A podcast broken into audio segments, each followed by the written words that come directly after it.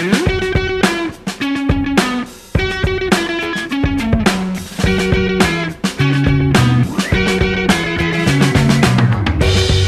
James.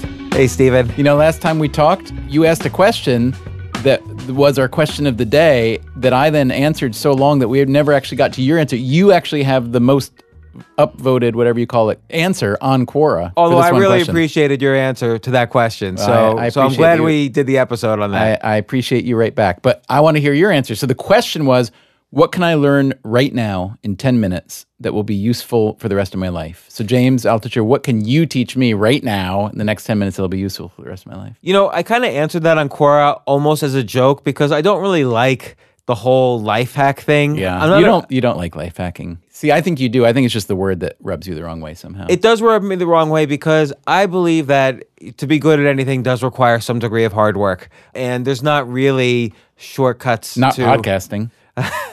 Well, no, I think too. I think the best podcasts, uh, well, uh, you know, require a lot of. Look, Freakonomics. How long have you been doing your podcast? 5 years. Five years, and it's a lot of work. There's how do you know? I've been on your Well, podcast. it is true that like the podcast at the very top, This American Life and Radio Lab, all all of those up at the top, they are unbelievably labor intensive, which I think people don't. Um, you know, no reason they should know. If you're not writers or radio people, there's no reason you should. I call it the maple syrup theory of. Well, you can tell by the production. I can tell guess, yeah. uh, how many edits happen per episode. All right, but wait, I need the answer to this question. So, James, teach me something right Okay. now. So so I answered this as a joke, and the next thing I know, there were like thousands of upvotes and comments and so on. So but but these are four things that I do every day, and they actually do help me. And and anybody could or should do them. Anybody can do them. Let's hit me. Number one. Okay, number one, wear a doctor's coat, a doctor's lab coat. Okay. Why? Well, for one thing, they have huge pockets on the side. True. So I can fit my iPad, my phone, my waiter's pad, my money, anything else I need. I don't need to carry around a bag. Everyone else is carrying around their leather bags. Right. And I'm in just a doctor's coat. N- now you could wear an article of clothing that's not quite so doctory, white, Right, but right? you not- could wear a photographer's vest with all those pockets. yeah, but I don't like the look of that. I like Oh, a nice you like white. The, you like to look like a crazy guy Yeah. walking around pretending he's a doctor. A nice white doctor's coat. Also, the material on a doctor's coat Oh. is very uh, thin cotton, so it's not a cold All or weather. yeah, it's an all weather kind of coat. All right, so- so so, but the other thing about that is people stay out of your way. Like if I go into an airport, literally. This has happened. I've gotten to go in the easy TSA line because I'm wearing a doctor's Mm-hmm. coat. Like people will think you're a doctor. Now, I'm not saying I'm a doctor, but people will think you're a doctor. Now, um, what happens if everybody within earshot of you starts wearing doctor's coats? I assume the advantage will dissipate pretty quickly. You know that I when someone says what happens when everyone does this, I always think what happens if everybody in the world wants world peace. Okay, well then there'll be world peace, but it's never going to be the case. so it's never going to be the case that everyone around me is wearing a doctor's coat unless I'm in a hospital. And you know what? If I'm in a hospital, You'll fit right in. everyone is still going to get out of my way because most of the people are patients in a hospital. Okay. So, rule number one for making the rest of my life better: wear a doctor's coat. Number two. Number two, carry around a waiter's pad. Okay. So the reason is a couple reasons. I'm holding up a waiter's pad right now so you can see. First off, it's easy to write down ideas. So you can't write a novel on a waiter's pad. You're only going to write bullet pointed ideas. Or like if I have 10 ideas, I'm going to write them down on a waiter's pad. We talked in an earlier episode about how writing is a muscle, but so are our ideas. Coming up with ideas is a muscle. So every day I take my waiter's pad, wherever I am, I write down 10 ideas. And also at the top of a waiter's pad are the, di- and I'm showing you, are the different shapes of tables. Oh, yeah, So I can write, if I'm in a meeting, I can write down the names of the people. Nice. I- and another use of the waiter's pad, if I'm in a business meeting that's important to me, everyone's pulling out, you know, in the beginning of the meeting, everyone pulls out their moleskin leather, you know, pads or their I think it's Moleskine, isn't it Italian? Uh, I thought it was Moleskine. Then someone said Moleskine, and I thought they were joking. really? Hang on, I'm dying to know now. Hang on, just give me. Keep, keep, keep rolling on Yeah, this. yeah. I think this is, we got to find out the answer to this sub question. I was sure. right sure. now. I was sure. there was- all right, hang on. Here we go. Moleskine. Moleskine. Moleskine. Moleskine. Moleskine. Moleskine. Yeah, but they're, he's he's they're only asking people in Rome how to say it. Yeah, but it's an Italian company. So what? I'm not in- saying I'm we in New should. York. Okay, you're right. All right. So everybody pulls out their. So everyone pulls out their moleskin Their or their tablet or whatever. yeah. I just I put my waiter's pad on the table, and hundred percent of the time, the CEO or whoever is the alpha male at the table will will make the exact same joke. I'll take fries with that burger. and and so then suddenly, what happens? I'm now the center of attention with my ideas at an important business meeting. And I can start off in saying, look, I'm really frugal. This pad cost me 10 cents on Amazon and I have thousands of them at home.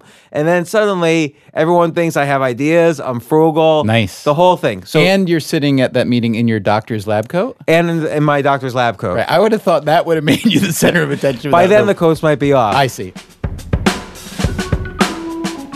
James and I will have more to say about this in a minute, but first, we have to hear a quick word from our sponsor. Do not go away. What's the most important number in your life? It's not your age and it's not your IQ. It's actually your credit score. Has a huge impact on your finances and can affect what you might pay for credit card interest, home, auto loans, and student debt. Luckily, Credit Karma is here to make knowing and understanding your credit score easier. With Credit Karma, there's no catch. They never ask you for your credit card number, and everything on their site is free. They even have an app, so you don't even need your computer to check your scores. So don't pay for your credit score. With Credit Karma, you can see your credit score right now absolutely free. Just text the offer code, which is question, to 89800 to download the free Credit Karma app and get started. You'll also get free tips and suggestions to help you manage your credit, free credit monitoring, and free alerts when your score changes.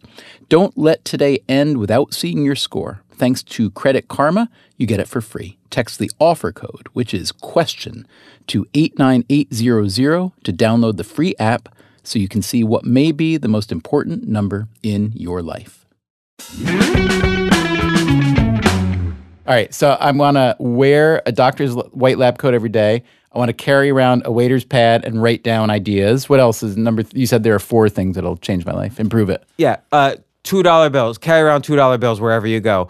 So what I do is I always leave two dollar bills as tips when I plan on going back to the place. Okay. Because if you leave a two dollar bill as a tip, You'll be remembered. they'll, they'll remember you. and you So go to I the bank at the beginning of the week and get a couple hundred dollars worth of two dollar bills or you- whatnot. the, the Federal Reserve has two dollar bills. So the go, you go to the bank and you order like a thousand two dollar bills, and they will deduct two thousand dollars from your account and t- call you two weeks later when they get the two dollar bills, and you pick them up. And so I have like these wads of two dollar bills, but they're great because again.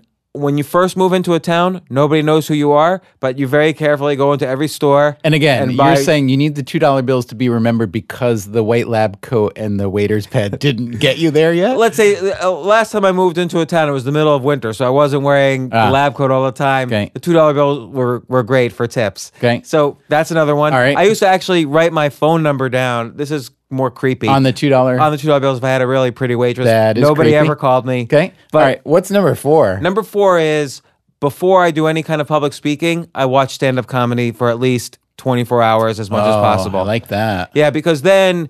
You have mirror neurons in your head where you don't need to learn. Would you how- say mirror neurons in yeah. your head? So like Right. let's say you want to learn how to climb a ladder. You don't have to climb a ladder. You can watch someone climb a ladder. These neurons kick in and you've learned how to climb a ladder just by watching someone climb a ladder. So if I'm watching like really good stand-up comedy, uh, you watch how their body moves, watch Hmm. what they do with their voice, you, you learn from their humor, and it always helps me with public speaking. Does it make you more confident or more competent, or do you get confident Both. because yeah? Both.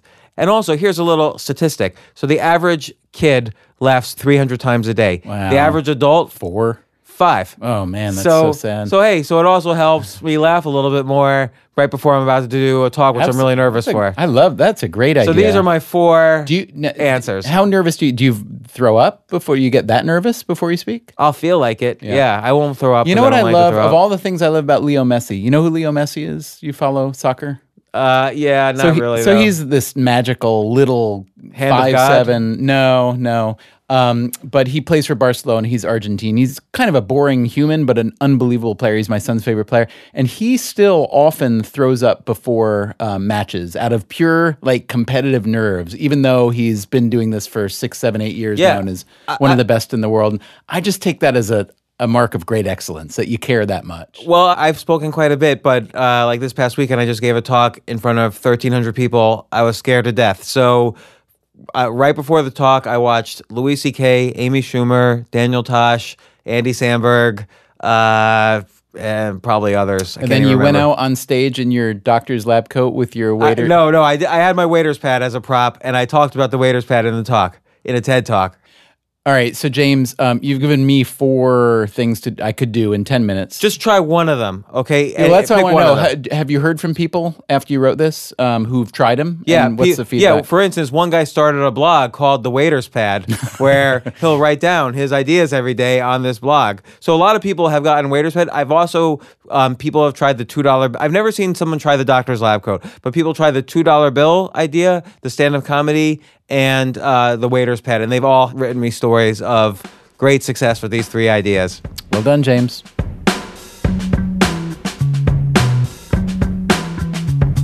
To hear about our next question of the day, stay tuned. But first, don't let today end without seeing your credit score. Thanks to Credit Karma, you can get it for free. Text the offer code, which is question, to 89800 to download the free app so that you can see what may be the most important number in your life. You'll get free tips and suggestions to help you manage your credit, free credit monitoring, and free alerts when your score changes. Via app or computer, with Credit Karma, you can see your credit score right now, absolutely free. Just text the offer code question to 89800 to download the free Credit Karma app and get started. You never know how the conversation might go on Question of the Day, but here's a taste of what the next episode will sound like. So I decided I was going to practice singing. So I, I started singing all these 70s theme songs, TV theme songs, like Chico and the Man and Welcome Back Kotter. If you were to start a song right now, I'm going to join you. I, but I probably forgot them. Okay. Chico. I definitely don't know the words to that. Okay. Question of the Day is produced and mixed by David Herman with Allison Hockenberry and Greta Cohn.